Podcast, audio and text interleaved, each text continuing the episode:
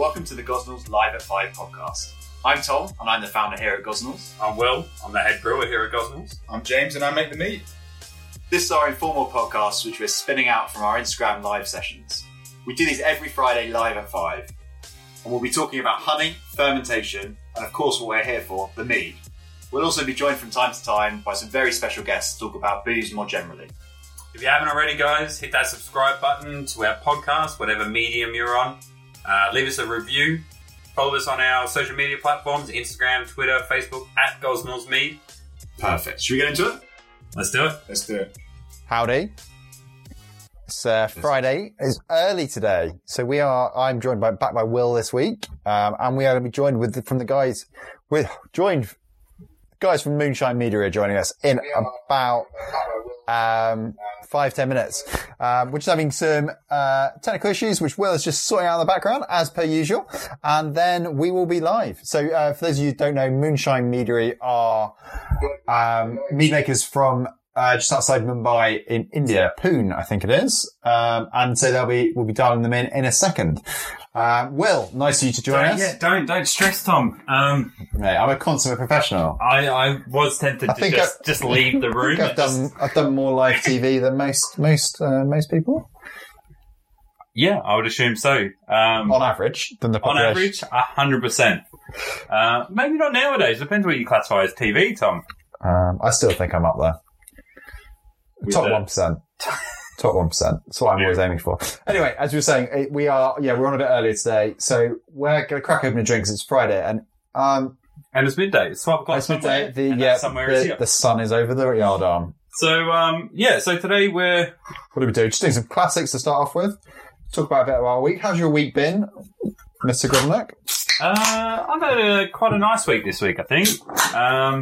You think? Yeah, like it's one of those ones where I guess if you break it down to the roles the tasks that I actually got done, they're pretty just normally sort of just day-to-day stuff. But for some reason, that's cause for applause. There you go. Just getting little things done. Yeah, so it makes you feel nice, right? Like, I mean, as I was saying on the pod last week, now there's a plan out of lockdown. We've never discussed the abbreviation of pod before. Great, here we go. So, well, no, yeah. Well, pod, yeah. Yeah. The starting of the cult, let's go. There's a plan to come out of lockdown, so it feels like now we can at least put together a plan and... Yeah, and then go for it. Guys from Moonshine have just texted to say they're ready. So, what are you drinking there, Will? So I've got the latest batch of the sour. I don't know. I just think it's so easy and I quite enjoy it. So for a midday snack, it's all right. It's 4%, Tom. It is your first drink of the day. So it is. I literally just finished the last remnants of my breakfast. So I'm ready to drink now. That's why I had a dippy egg for breakfast. I knew this was going to happen, so, you know. Fish lunch. Fish Fridays, exactly. This is delicious. I'm on the hops. You got the latest batch of the hops. The latest batch. And the guys are ready to sort of to get involved, so jetting it up. You can't do it on the... I can't do it by that, no. All right, we're joined by some friends from India. Which is why we're doing this a bit earlier today. Don't worry, though, we're also doing one at 5. So you've got double Will and Tom today. Which is finally giving the people what they want. Exactly. We should just do a live stream of our lives as well. Cool. And we lost the connection on the laptop. Yeah, no, we get that. I realise that... Hi, guys. Hey, what's up? How are you? Yeah, good, thanks. How's it going? Good, Rohan. It started. Rohan is trying to pour himself a drink. Oh, that's fair enough. We've started a little bit earlier today than we normally would. 5 o'clock is a good time. It's not noon, but good enough. Yeah, exactly. It's not noon. It's not noon. So, how have you guys been? I guess we'll start off with how's your week been, and how's generally lockdown been treating you? Or are you locked down there, or are you? I don't want to criticize the government. We can just move on quickly. Let's move fast. Don't worry, Tom's just trying to fill in time. How are we? There's practically no lockdown here. I mean, people are supposed to be socially distant, but not really. So we do what we can, but that's about it. COVID is a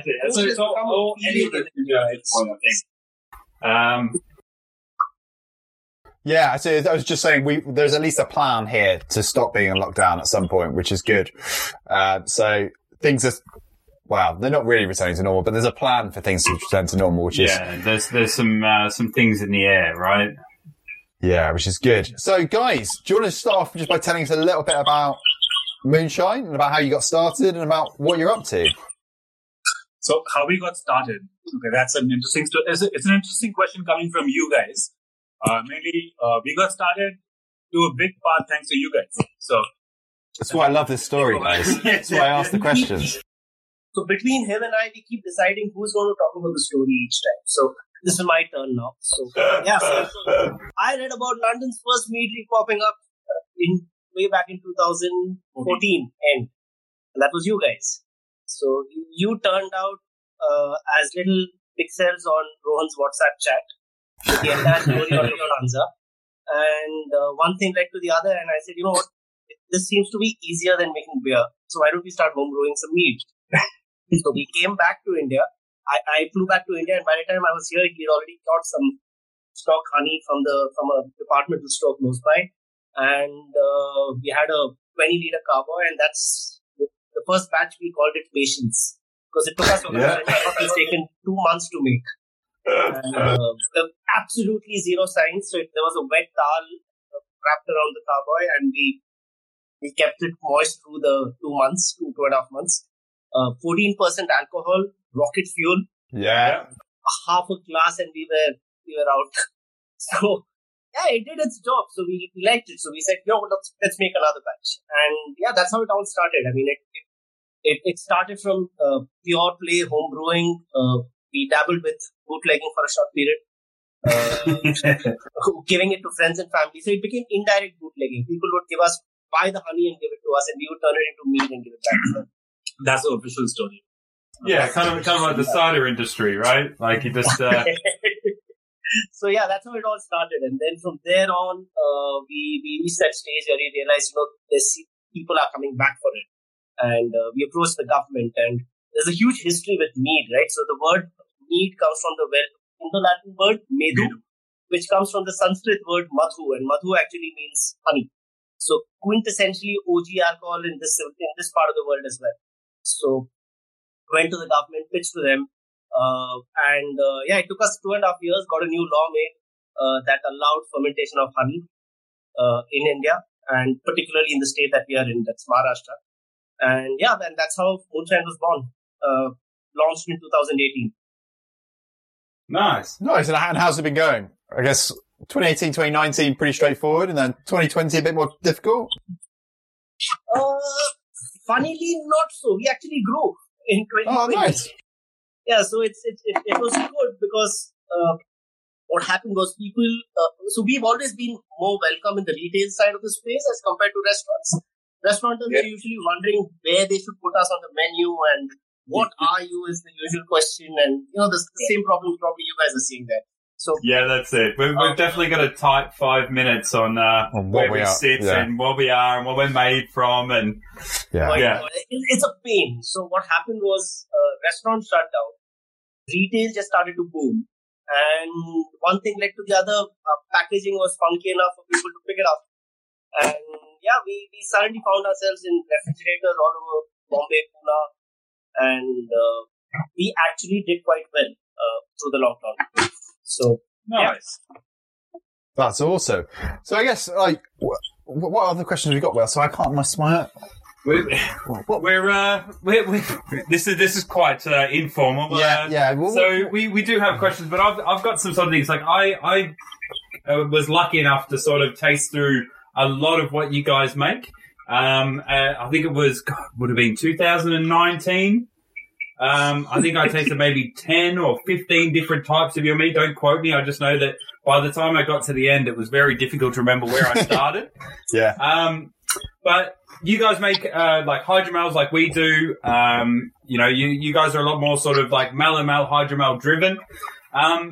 talk me through the general sort of recipe development that goes into. I know you just released a pineapple mead, which I've worked with before, and pineapple's quite difficult, and the acid profile can be difficult. Sort of work me through that process that you guys go through, making those sort of hydromalomals and getting those recipes super tight. So this particular batch, this particular recipe, the grilled pineapple, it's completely a lockdown recipe. We conceptualized it during the recipe. We experimented with it. Sorry, that's already hitting me. Throughout the lockdown, right? And we just launched it earlier, like I think about 2 weeks ago. Yeah, a week and a half ago. So how this came about was, to be very honest, it was just I saw someone grilling pineapples at a barbecue, like a picture on Instagram. I'm like, aha. Like, that's interesting. We'd actually done a collab with the Cloister Mead House from South Africa. So Brendan actually visited us. He was with us for a couple of days. And we did a rooibos pineapple mead, which was quite interesting, but it was mellow pineapple, a little bit of rooibos, a subtle mead, something that I really enjoy, but the sales part of the team, they don't enjoy it at all. They want really bold flavors. And, okay, between the two of us, I look at production and Nitin looks at sales. Okay, so that's I'm the one with the horns. So, and what that led to was I basically took a bunch of pineapples, grilled it over coal, ate most of it because it was delicious, but I managed to leave enough to put it inside some meat. We really like the flavor, but just to kind of pump things up, we took the same. The next iteration was take some pineapples, soak it in rum. With some spice leaves. Nice. Then grill it and then soak it in meat. That was a great day because grilled rum soaked pineapples. I ate half of it, and this time I got drunk off eating half of it. Yeah, I can imagine. As you would. Yeah. And did the rum not just like satellite? Presumably it did. Yeah. And the vanilla from the rum like really kind of comes out and really shines through. Doesn't shine through very well in the mead, but in the pineapple itself was great. Also, what really worked is while grilling, we threw in a little bit of mango wood. Okay, so that smokes the pineapple a little bit as well. So right up front, there's like the tarty pineapple, and like the back palate is like slight hints of the smoke comes through.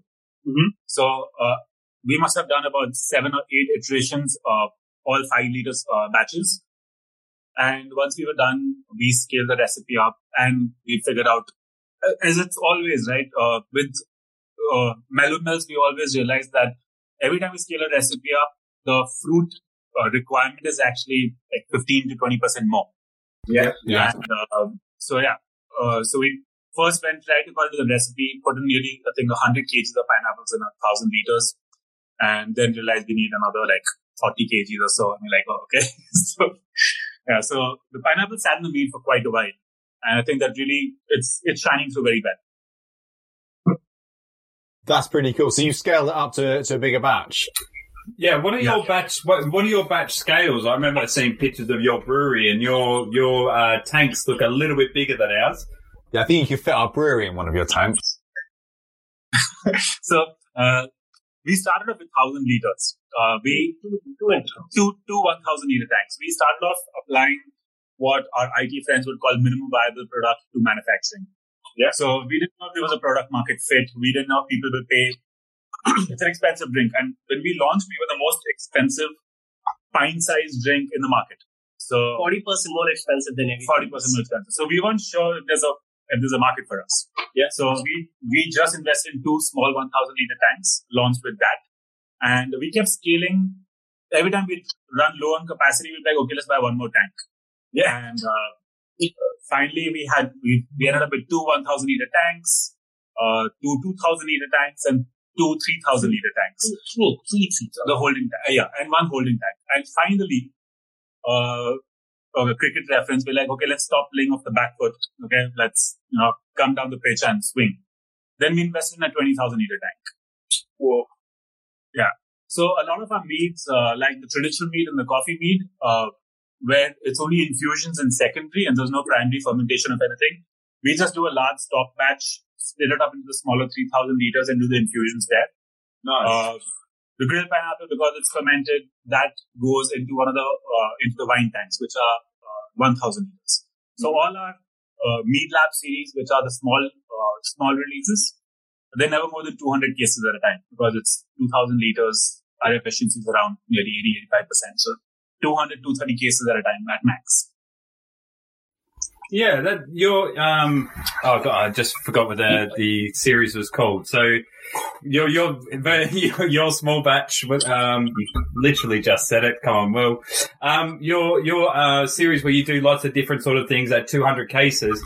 That is like the heart of brewing for us as well. So we do a small batch program, which is kind of similar. We do it at a 200 liter level, and I can't wait to be able to get it to 1,000.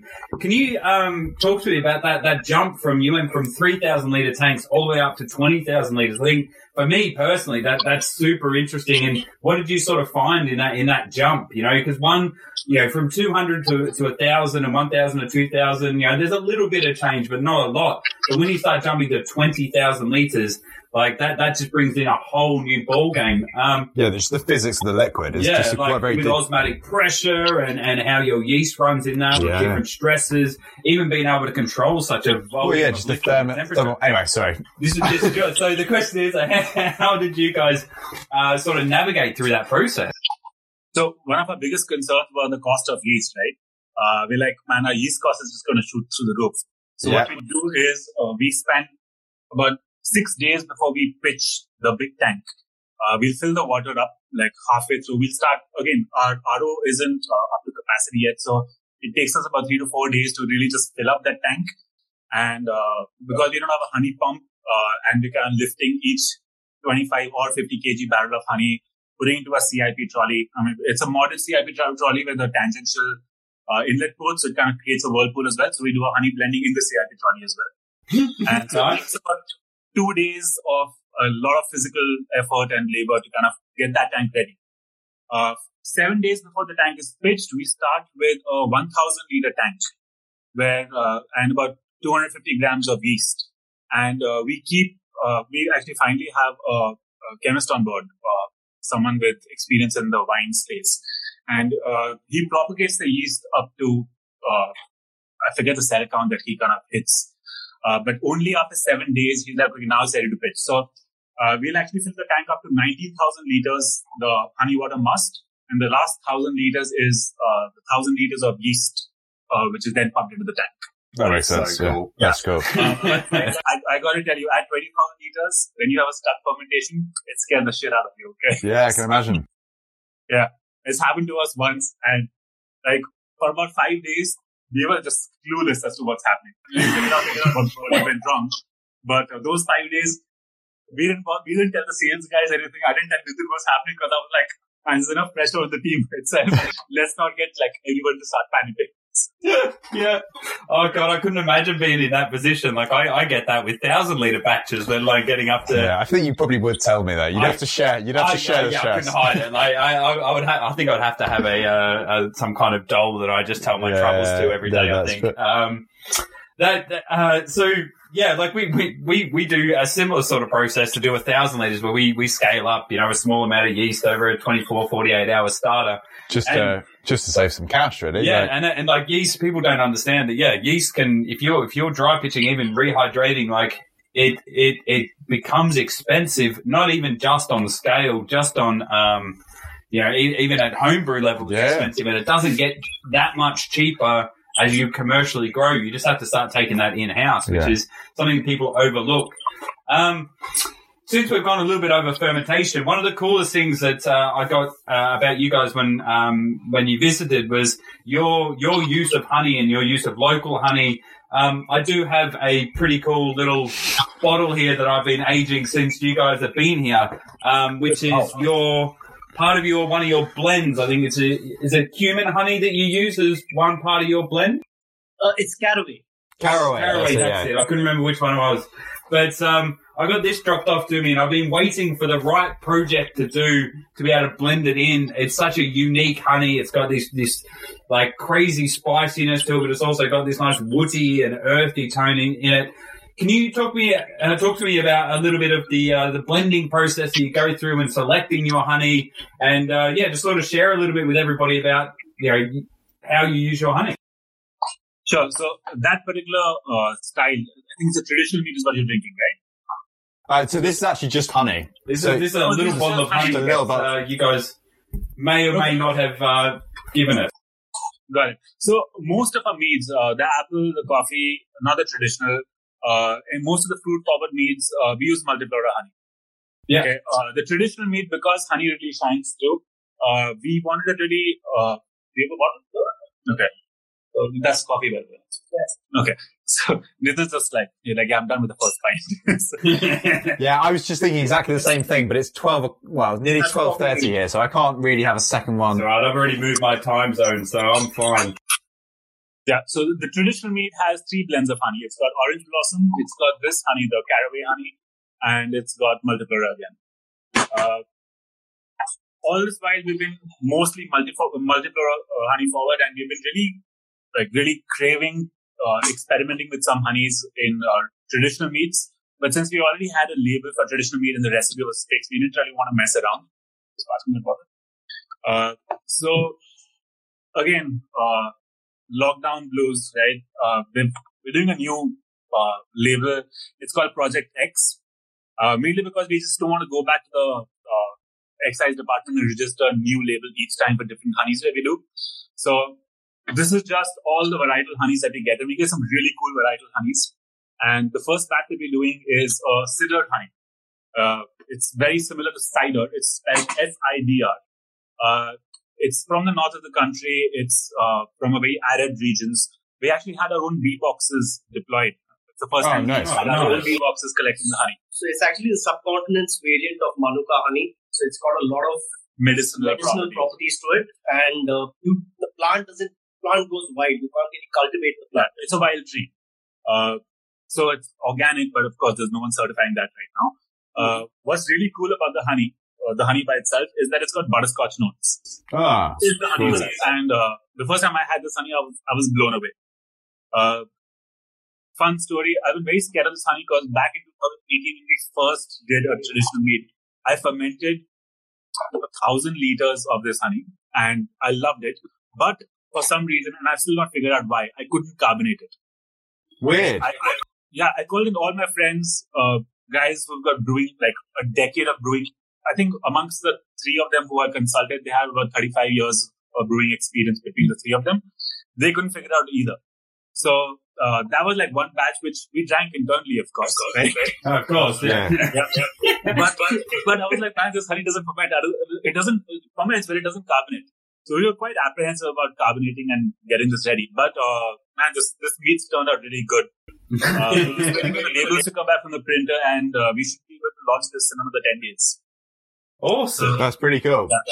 Yeah, I'm intrigued. Like as soon as you say that you couldn't carbonate, I'm like, I have trouble with certain carbonation with certain things. Guys, as we go through this, if you've got any questions, if you're watching online, you've got any questions, do tap in the box. I haven't been keeping an eye on them, so if there are any questions, we can revisit them and hopefully cover some of them off with the guys.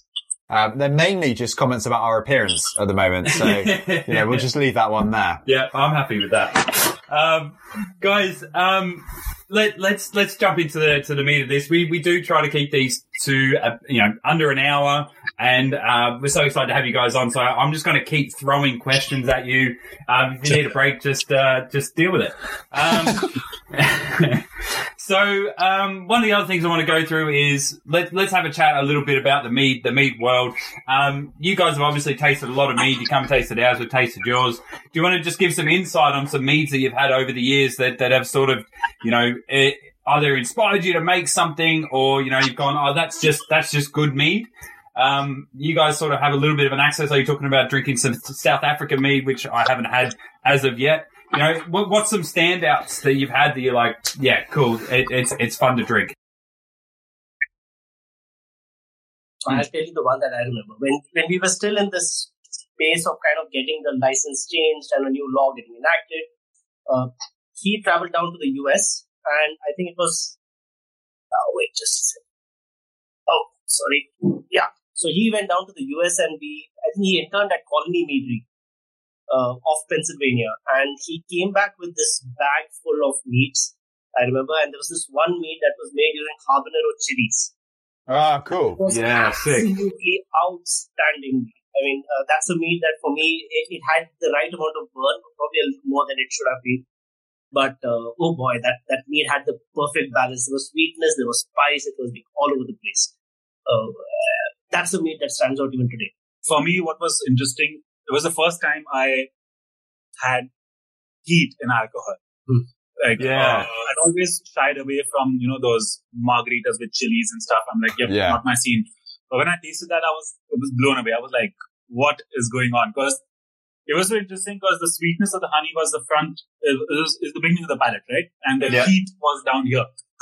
And it just made you reach for the glass again and take another sip. And I remember I was talking to Mike from Colony, and I was like, while talking, I was like a couple of sips down before I even knew it.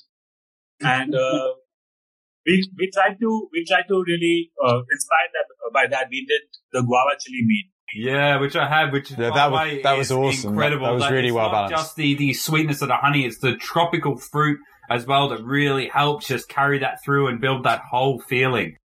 Yeah. Yep.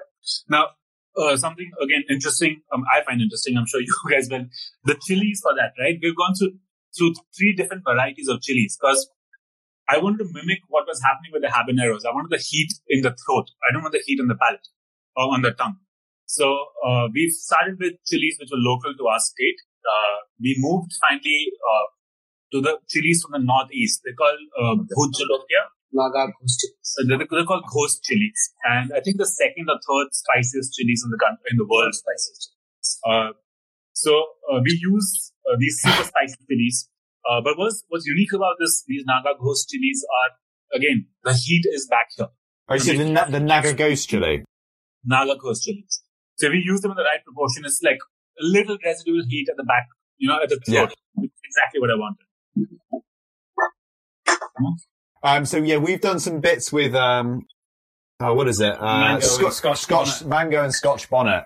And so if you have Scotch bonnet chilies, they're like, they're super fruity. So they're reasonably spicy, kind of medium spice, but they've got this really good kind of fruity chili note, which is, I really enjoy, especially in the hot sauce as well. It's like, Yeah, it's one of those chilies, like you say that, and I've mentioned a couple of people before going like, Scotch bonnets are quite, sort of... Medium heat, and they're like... No, they're not. They're it's because of nails. 300,000 Scovilles. Oh, right.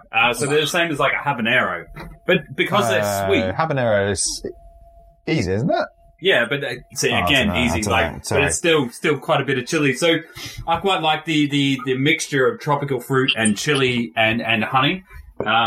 It's just, it's such a beautiful little mixture. Yeah, it's the same thing when I came across chili and meat together. Like it's called a capsamel, and it just kind of it works so well. I wasn't ready for it. Yeah, it's a really good combo, and I think because a lot of chili drinks, there's almost a novelty value there.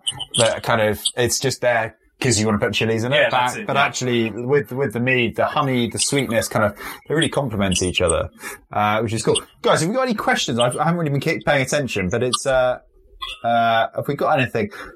There was something about whether it's a melomel or a capsamel. So there's loads of different names of different types of meads, and I always lose track. Melomel is with fruit, right? Yeah, so melomel is the overarching umbrella of fruit. Capsamel is anything that has a capsicum in it. Well, I don't know about you guys, but for me, capsamel has to have heat. Now, there's no definition there, but I kind of want to make a, like a Hungarian sweet pepper mead and see how that comes out. For me, capsamel, it has to have a bit of chili in it as well. Yeah. But what would you call a combination of a melomel and a capsamel? Well, I think it's like a square and a rectangle in that, four-sided shapes, right? Well, no, all squares are rectangles, but not all rectangles are squares. Doesn't the square have to have equal size? No, all squares are rectangles, but not all rectangles are squares. Yeah, it's that first me that's gone to my head. All right, let's keep on that train there, guys. So What is your favourite mead to make? Now, I know you talked a little bit about, the Capsabel and the traditional and scaling up and all that. Well, for us, it's like, for me personally, it's the sour, which is, so fun to make. It's such a long process, a bit of mixed fermentation. It's definitely not commercially viable, but it's just such a fun and nothing we do here is commercially viable. We just do it for the love. But my trust fund's gone. It's the most fun to make. Yeah. It's also the most dangerous to make, as in it's the closest we'll get ever to dumping batches when you're working with mixed fermentation. So for you guys, like, what is your I want to go have a good day making mead. What mead would you make? So before I answer that question, I'm just going to say it's not commercially viable. That should be the stat line for my life, right? So he's the guy who keeps trying to go with, I'm going to do this, I'm going to do that. And I'm like, the P&L just doesn't support it. Yeah. Yeah, yeah. But there's no point in not pushing though. If you're not pushing those boundaries and trying to create those things, you kind of lose the edge. What's the point? My favorite meat to make has to be the smoked honey meat. It's so the grilled pineapple is grueling, right? 200 kgs of pineapple, sliced, soaked, grilled, then put in the meat. But the smoked honey meat is even more difficult to make. It's longer. So we built a offset smoker using the old oil drum, and we smoked some. This is about a couple of years ago, and we smoked some honey by putting in some shallow trays. Yeah, and we popped it into the smoker. So that honey absorbs the smoke, then we ferment it, and the only way I can describe it is honey glazed bacon in a glass. Amazing. Okay. We still have, we do meat rituals once in a while, and we still had a few bottles left, and I think the last of the few bottles from 2 years ago just got consumed. Nice. And again, so we're going to have, we just cleaned out the smoker again, and in the next month, we plan to smoke some honey again. Again, it's not commercially viable. It's probably commercially viable. It's not logistically viable. The amount of time it takes to smoke honey, the quantum of honey required, and it's just not worth it. But from a small batch perspective, it is absolutely delicious. Yeah. And so is it just a normal... Honey, so it's a normal offset smoker, and you've just got a couple of 10 centimeters of honey in a tray, and you're just passing the smoke over the top. Yeah, cold smoke. And so cold smoke. Thin trays, okay, we want to maximize the surface area of the honey in contact with the smoke. And every about 20 minutes, open up the smoker and just mix the honey up. Sure. And, okay, cool. Yeah. And how long do you smoke it for? Because this has been on my... Basically, I want an excuse to make an offset smoker, so you've provided that. So, to be honest, it's a hit or miss. We keep taking the honey out, we keep tasting it to see if it's got the right amount of smoke. I remember this one time we smoked for about 6 hours and didn't get enough smoke. Another time we smoked for about maybe an hour or so, and we just had just the right amount of smoke that we wanted. And what's really cool is that honey by itself, we still have some of the honey left. It's just smoked honey. So you open the jar of honey and smell it, and it's just smells. That's cool. Smoke. Yeah, that's the thing. That's what we want to have. And I've worked through a couple of different ways of, I've done sort of smoked drinks where you sort of almost bubble it through the liquid. Was that your first attempt at smoking honey, or did you go through a process of okay, what's the different ways that we can smoke honey and I'll get the smoke variation in there? So first and only attempt at smoking honey. Okay. Some people have suggested that, you can get flavored smoke drops. But no, that's not happening. So yeah, what's the point of that? Yeah. Where's the challenge? It's more commercially viable. I get the idea. You can see who looks at the bottom line of the company. Okay? Yeah, yeah. This is it. This is going to be the tagline of the podcast now, is a commercially viable podcast. Yeah. What is it? Creative versus commercial. It's always the classic. Like, yeah. So between who's the one who's staring at the bottom line all the time? So I think I'm both. The problem is I think I'm half of both. So it's almost like there's not an adult in charge. No, it's me. It is me. Yeah. Yes and no. So to give a real answer is, day-to-day, Tom is very much the commercially viable man, but he also has these ideas that he knows in his heart and not possible. Not possible. Not even commercially viable, just not possible. And then I take them on as personal challenges, and every now and again we get around it. But yeah, I think like I don't know. The sour was one of those, I think, where I came up with the idea for the sour of doing mixed fermentation, and I was like, oh, well, I've worked out how to do it in my head. Will, go on, just go and make it happen. And there's a lot of difference between having an idea and being like, okay, so on paper I can do this, and then how does that translate into reality? They are worlds apart. But yeah, like everybody has to play their role, and everybody can't stay in the one role either. So it's just the constant back and forth, I think, that kicks us on. So guys, we're kind of heading up to the 40-minute mark, which is kind of, we'll try and keep these kind of about that length. What are you up to for the rest of 2021, 2022? What's the plans? What are you kind of what are you launching? And then we'll revisit some of the questions you can see popping up. So the Project X comes out next. Okay, we already have a coffee mead. And be a bottle of that. We already have a coffee mead, but we're collaborating with a new specialty coffee roaster that's just launched. They launched like 3 days before the lockdown. Okay, and nice, good timing. Yeah, they made it. They're doing well. They call it Subco, and we're doing a collab batch with them in another month's time. So again. The beans. So it's interesting thing over there. We got some green beans from them, which we soaked in fermenting mead and sent the green beans back to them, which they then roasted. And that, soaking in the fermenting mead changed the flavor profile of the coffee itself. That's cool. So they're selling that coffee as a mead aged coffee. And, they're selling some of the beans. We're about to steal that. Yeah. That's it. We just did a coffee. I just did a coffee boucher and, I tried multiple different methods, but that never came across my mind at all. Yeah, that's cool. And we've got a beautiful roaster about 2 units down, so he's going to get a very interesting phone call today. Nice. It works. It actually worked quite well. And especially in the cold brew coffee, you can actually get some of those, those fermented mead notes. Alcohol notes.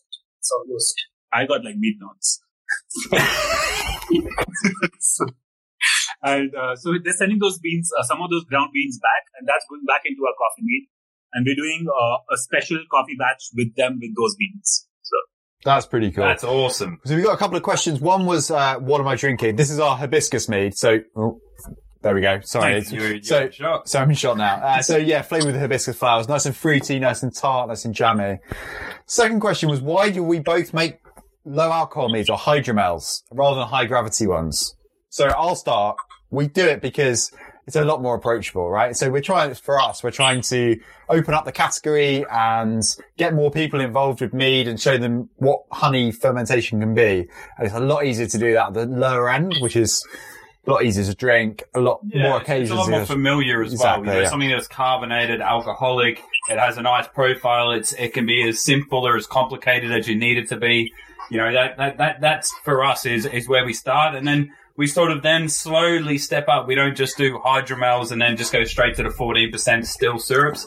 We do some 8% sort of sparkling meads as well, and we do some honey variations, and we do some higher gravity brews. We do some all the way up to 20-odd%. And just sort of allow people to make their own journey. But, the hydromel side is really just to go, oh, cool, mead isn't just the, the gift shop thick alcohol-flavoured thing that we're used to, and for us, that's where we like to start. Yeah. How about you guys? You can just say the same. Yeah.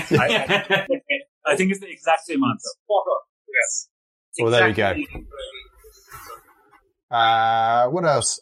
Question for us about what our flagship meads. So our core range. I don't know if you've had them all, Nitin and Rohan, but we've got our hibiscus, which I'm drinking. We've got the hopped, got the sour, and then we've got a citrusy mead. So the hopped mead is, as you'd expect, big kind of IPA hops, fermented through. Hibiscus we chatted about. Sour's the mixed fermentation. And the citrus, that's about the citrusy, because that's weird. The citrusy is our sort of like, the best way to explain it short is like a mead, semi-sweet mead goes. So it's salt, acid and florality together with tarragon, hops, sea salt and lemon peel. So, and then you've got the honey underneath it as well. And it just gives you this savory, floral sort of, the same as like the chili meat does where you finish it. The salt gets you in that position where you're like, oh, I've already had another three sips and I haven't even finished with that first sort of flavor profile yet. It's our most complicated mead, and it's probably the hardest to understand. But yeah, that's definitely one of the great ones. But we also have our 5.5 ton, which is the original, the OG 3-year recipe, the only recipe that we've turned around and gone, it's pretty much done. And that's the one we make with it's a straight mead, so it's made with orange blossom honey, 5.5%. It's lightly carbonated. That is pretty cool. So how about you guys? What would you pull out and go, like, if you're the first time ever tasting our stuff? What would you tell people to grab a hold of? The citrus seems one, for sure. Any day. That was great. Okay, I meant for you guys, but... Okay. So actually, our team member, Dave, who actually came and visited you guys, he brought back some cans, and we all sat down and opened up all of them, and citrus sea salt. I think it was universal for us. Yeah. We all loved it. Yeah, I think it's really cool. More tropical climes, right? You want something which is, it was super refreshing. I think that salt really adds that. In fact, we try to replicate that. So there's a fruit in a small part of India that you get called kokum. And that's a little sour when it comes to, when you try it. So what we do is we've taken kokum and we've added salt to that. And it's Himalayan pink salt. So what comes out is this really, it's very similar to the characteristics that the citrus sea salt has. And it's absolutely delicious. It's a summer drink. It's definitely a summer drink. Yeah, we're trying to find a farm that does fresh kokum right now. And once we do that, we'll actually start scaling that up. We already had the recipe down point. It's actually a home brewer from our city it was his recipe originally. And we're doing this in collab with him. So we're just looking for kokum right now. And once that's done... I think the challenge with that is to stabilize kokum, because what happens is over a period of time, there's still some sediments of kokum that starts to settle. Yeah. But that hopefully with a new bad boy in the meadery, we've got a centrifuge. So hopefully that's going to take... Oh, amazing. Yeah, cool. Yeah. Is that so if it's a fruit vegetable, is that pectin? Are you sort of getting like a bit of pectin haze, or have you kind of nailed down what, or is it oil or...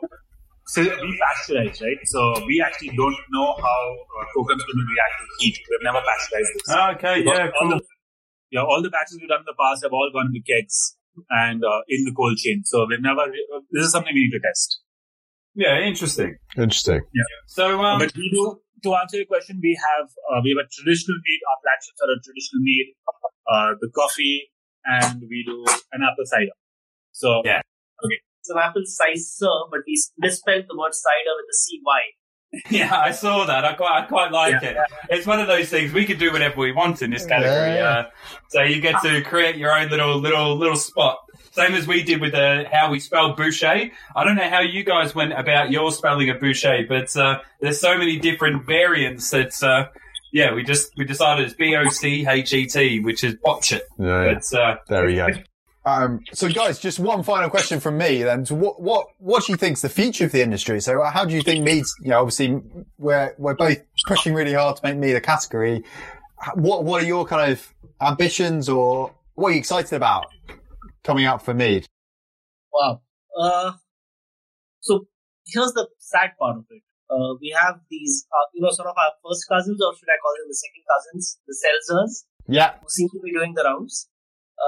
Unfortunately, since the honey or the sweetening agent, while they make it, isn't really expensive, they're able to price it lower. So I think it's a matter of time before the world starts to discover sustainable drinking. And arguably, the most sustainable beverage is mead. Yeah. The more you drink, the more you push apiculture. The more you push apiculture, the more there's civilization in general. So, according to me, it's a matter of time before we...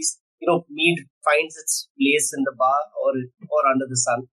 And but it's nice to see there are a bunch of meaderies now popping up. So if I just speak about Asia and Southeast Asia in general, you notice that within India, we've got like 3 more meaderies that have popped up. Oh, cool. And, nice. And the government's been nice enough to actually support. They've actually given us tax exemptions to allow more meaderies to come up. And again, there are 2 meaderies in Singapore, 1 in Thailand. I believe there are a few now in China. So the world is changing. It's sad that the only one that ever came up in Australia is now shut down. But I think it's a matter of time. I mean, we all need to kind of stay true to the craft. And it's the more fun meats we make, the more people start to try us. And the more people try it, I think tasting, you get a convert 1 in 3 usually.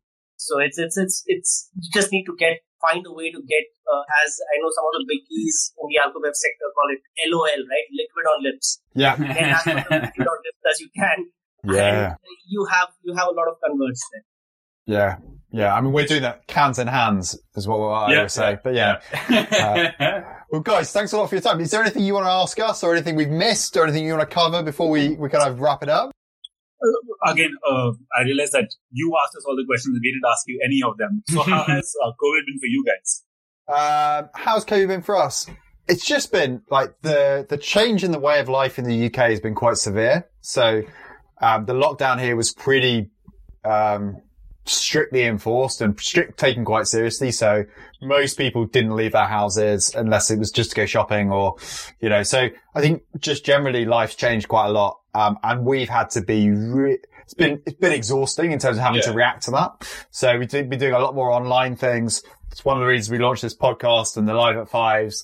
We do a lot of online tastings, a lot of online things, which is cool to, it's another string to the bow as we come out of it, right? It's another thing to kind of add into the repertoire, but it's been a bit of a slog. I'm not going to lie. Yeah, like, it's rewarding in some things. And the way I kind of sum it up to people is we're working twice as hard for the same sort of result. And, you know, we're still doing, you know, we're doing well. We're here, you know, we're pushing, we're looking forward, which is probably one of the nicest things to have that mindset change of, you know, let's try to survive this to, okay, how do we come out of this and how do we get back to where we were 12 months ago?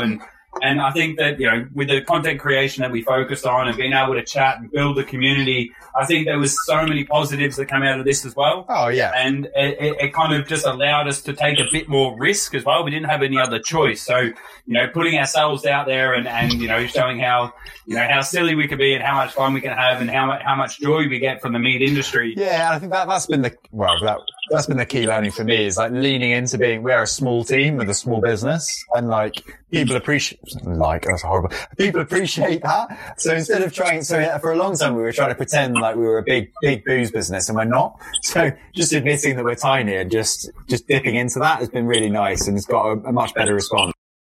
There's a question, from Dave actually. How many times a day do you have to say meat is not beer? I just don't talk to the public, and that just makes it easier. I'd probably say we don't sell meat more than I say beer is not a mead.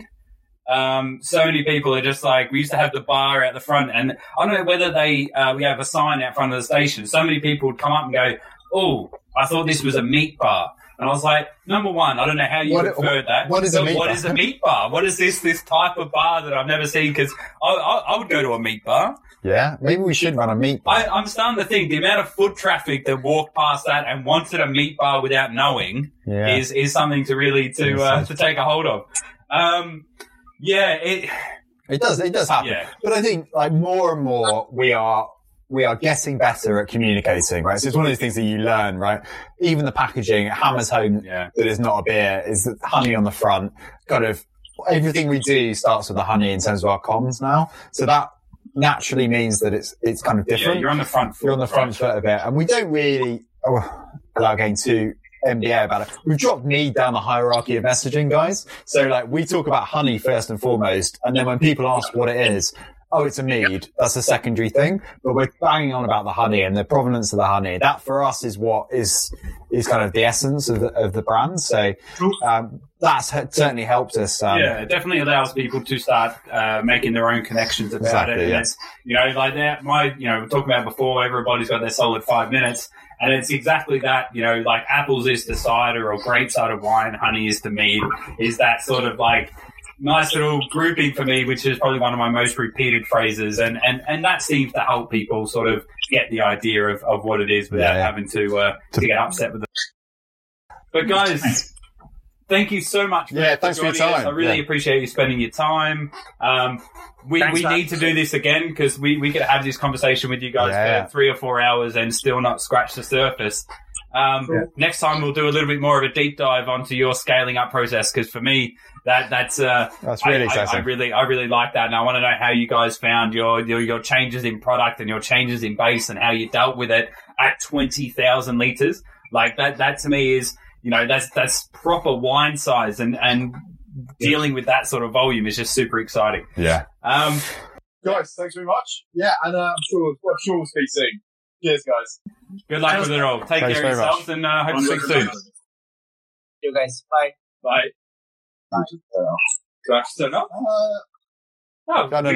No, there we go. Well, that was interesting, wasn't it, Will? They're such lovely men. Oh, yeah. I mean, where I meet someone in the meat industry who's not a lovely person. When they come to visit, like, that really cold, hard enthusiasm. That was somebody else. Yeah, no, yeah. I just mean them as a company. Yeah. Sorry, it was a very different... really into it. So, You can just see it. Guys, we're going to do another one of these at 5:00 with Gronfell Meadery, which is very exciting. They're from Vermont in the States. We are traveling the world. Yeah, exactly. I can't go on holiday, so we have to. That's kind of why we do this. Guys, we're going to have some fish and chips, but speak to you later. Yeah. Thank you very much for joining us. Thanks very much, guys. Thanks for listening, guys. Hopefully you enjoyed that. So hit the subscribe and like button and follow us on all our social media, and we'll see you again next week. If you've got any questions or thoughts or just want to chat about mead and honey, then drop us an email to podcast@gosnells.co.uk. Or better still, jump on our Instagram Live at Fives, ask us any questions that you have, and watch us scramble to try to find the answer and look like we know what we talked about. Or if you want to see what I look like, you can head on over to the website at www.gosnells.co.uk.